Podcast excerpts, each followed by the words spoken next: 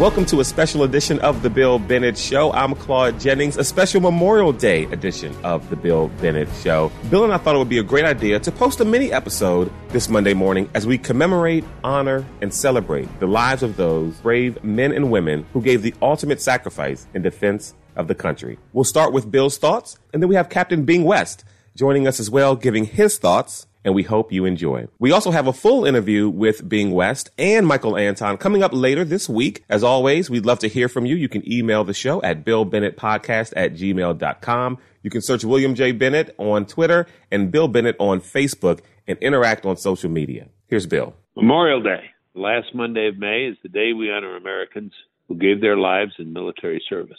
The holiday was originally called Decoration Day and it honored soldiers who had died during the Civil War. Immediately after the war, various towns in the North and South began to set aside days to decorate soldiers' graves with flowers and flags. Those earliest memorial observances occurred in Waterloo, New York, Columbus, Mississippi, Richmond, Virginia, Carbondale, Illinois, Boalsburg, Pennsylvania, and several other places.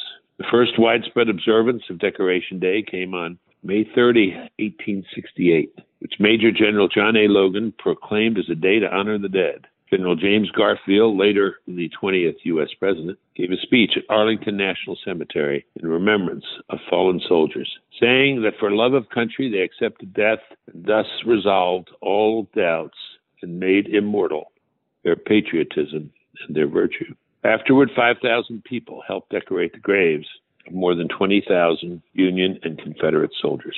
Over the years, the day became an occasion to remember the dead in all American wars and came to be known as Memorial Day. On the Thursday before Memorial Day, in a tradition known as Flags In, the soldiers of the 3rd U.S. Infantry placed small flags before more than a quarter million gravestones at Arlington National Cemetery. They then patrolled 24 hours a day to make sure each flag remained standing throughout the weekend. On Memorial Day, the president or vice president lays a wreath at the tomb of the unknown soldier in the cemetery. According to the U.S. flag code, American flags should be flown at half staff until noon on Memorial Day, then raised to the top of the pole. At 3 p.m. local time, all Americans are asked to pause for a moment of remembrance. I would ask you to pause now, ladies and gentlemen, on this Memorial Day to recall the sacrifice of those who have given the most for their country. You're listening to The Bill Bennett Show. If you really cut to the chase, it, you go all the way back to the Bible and, and whom, whom shall I send? Who will fight for us? Who is it, Lord, who will fight for us?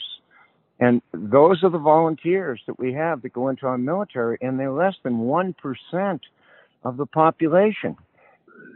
And some of them never come home. I mean, uh, in my in my squad, seven of 15 of us uh, were killed in Vietnam. And you carry that with you that, that some did pay the final price. And you certainly hope that as a nation, we never become so selfish or, or so just concerned with ourselves that we forget there are those few, those very few who go forward.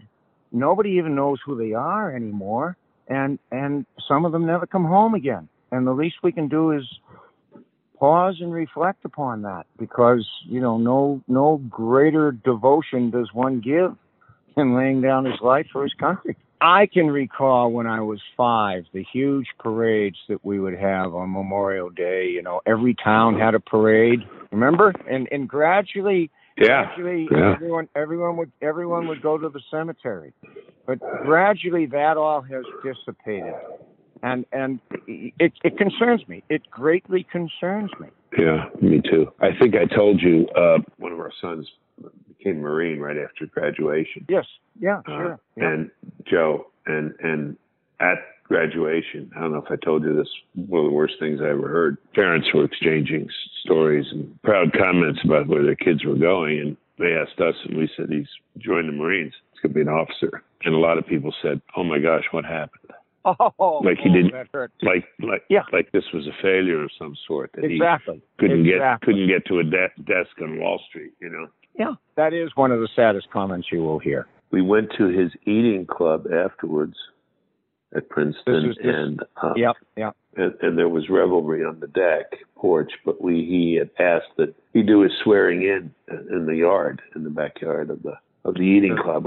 So the party was going on on the back deck, and then these two Marine sergeants were there with the flag and the oath, and gradually the party subsided as people came closer to what we were doing. Joe taking the oath, being sworn in, and you know, compare a crooked stick with a straight stick. You know, and you know it's a crooked stick, put a straight stick next to it, and all of a sudden the party just died, and they were all staring at this very simple, very modest ceremony. Mrs. Bennett had bought extra flags and extra cookies and extra yep, this and yep, that, yep. and the, and the sergeant said, "No, ma'am, we got it. We got it covered." Well, we have to all remember that that the military now that's all volunteer it's a it's a family business. That is 75% of everyone who comes into the military comes in because somebody else in the family, a father, an aunt, or somebody has been there and given such high reviews to the military that it passes on. And I think we have to be very, very careful with this notion now of saying we have systemic racism and we have to root it out and we have to have diversity. If if inside the ranks of the military there comes this perception that it isn't your merit that counts, it's rather your race or your gender, that will carry on and have a great effect another generation from now. So I, I think that this current administration is walking a tightrope and I hope they don't fall off the tightrope. I wish they were walking a tightrope. I think they've fallen off the tightrope, but we'll talk about that some other time.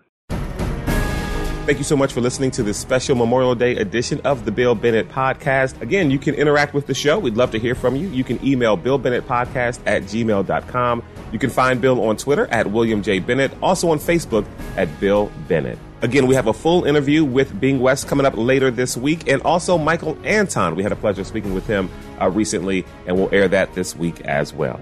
Hope you enjoyed this episode. Have a great day.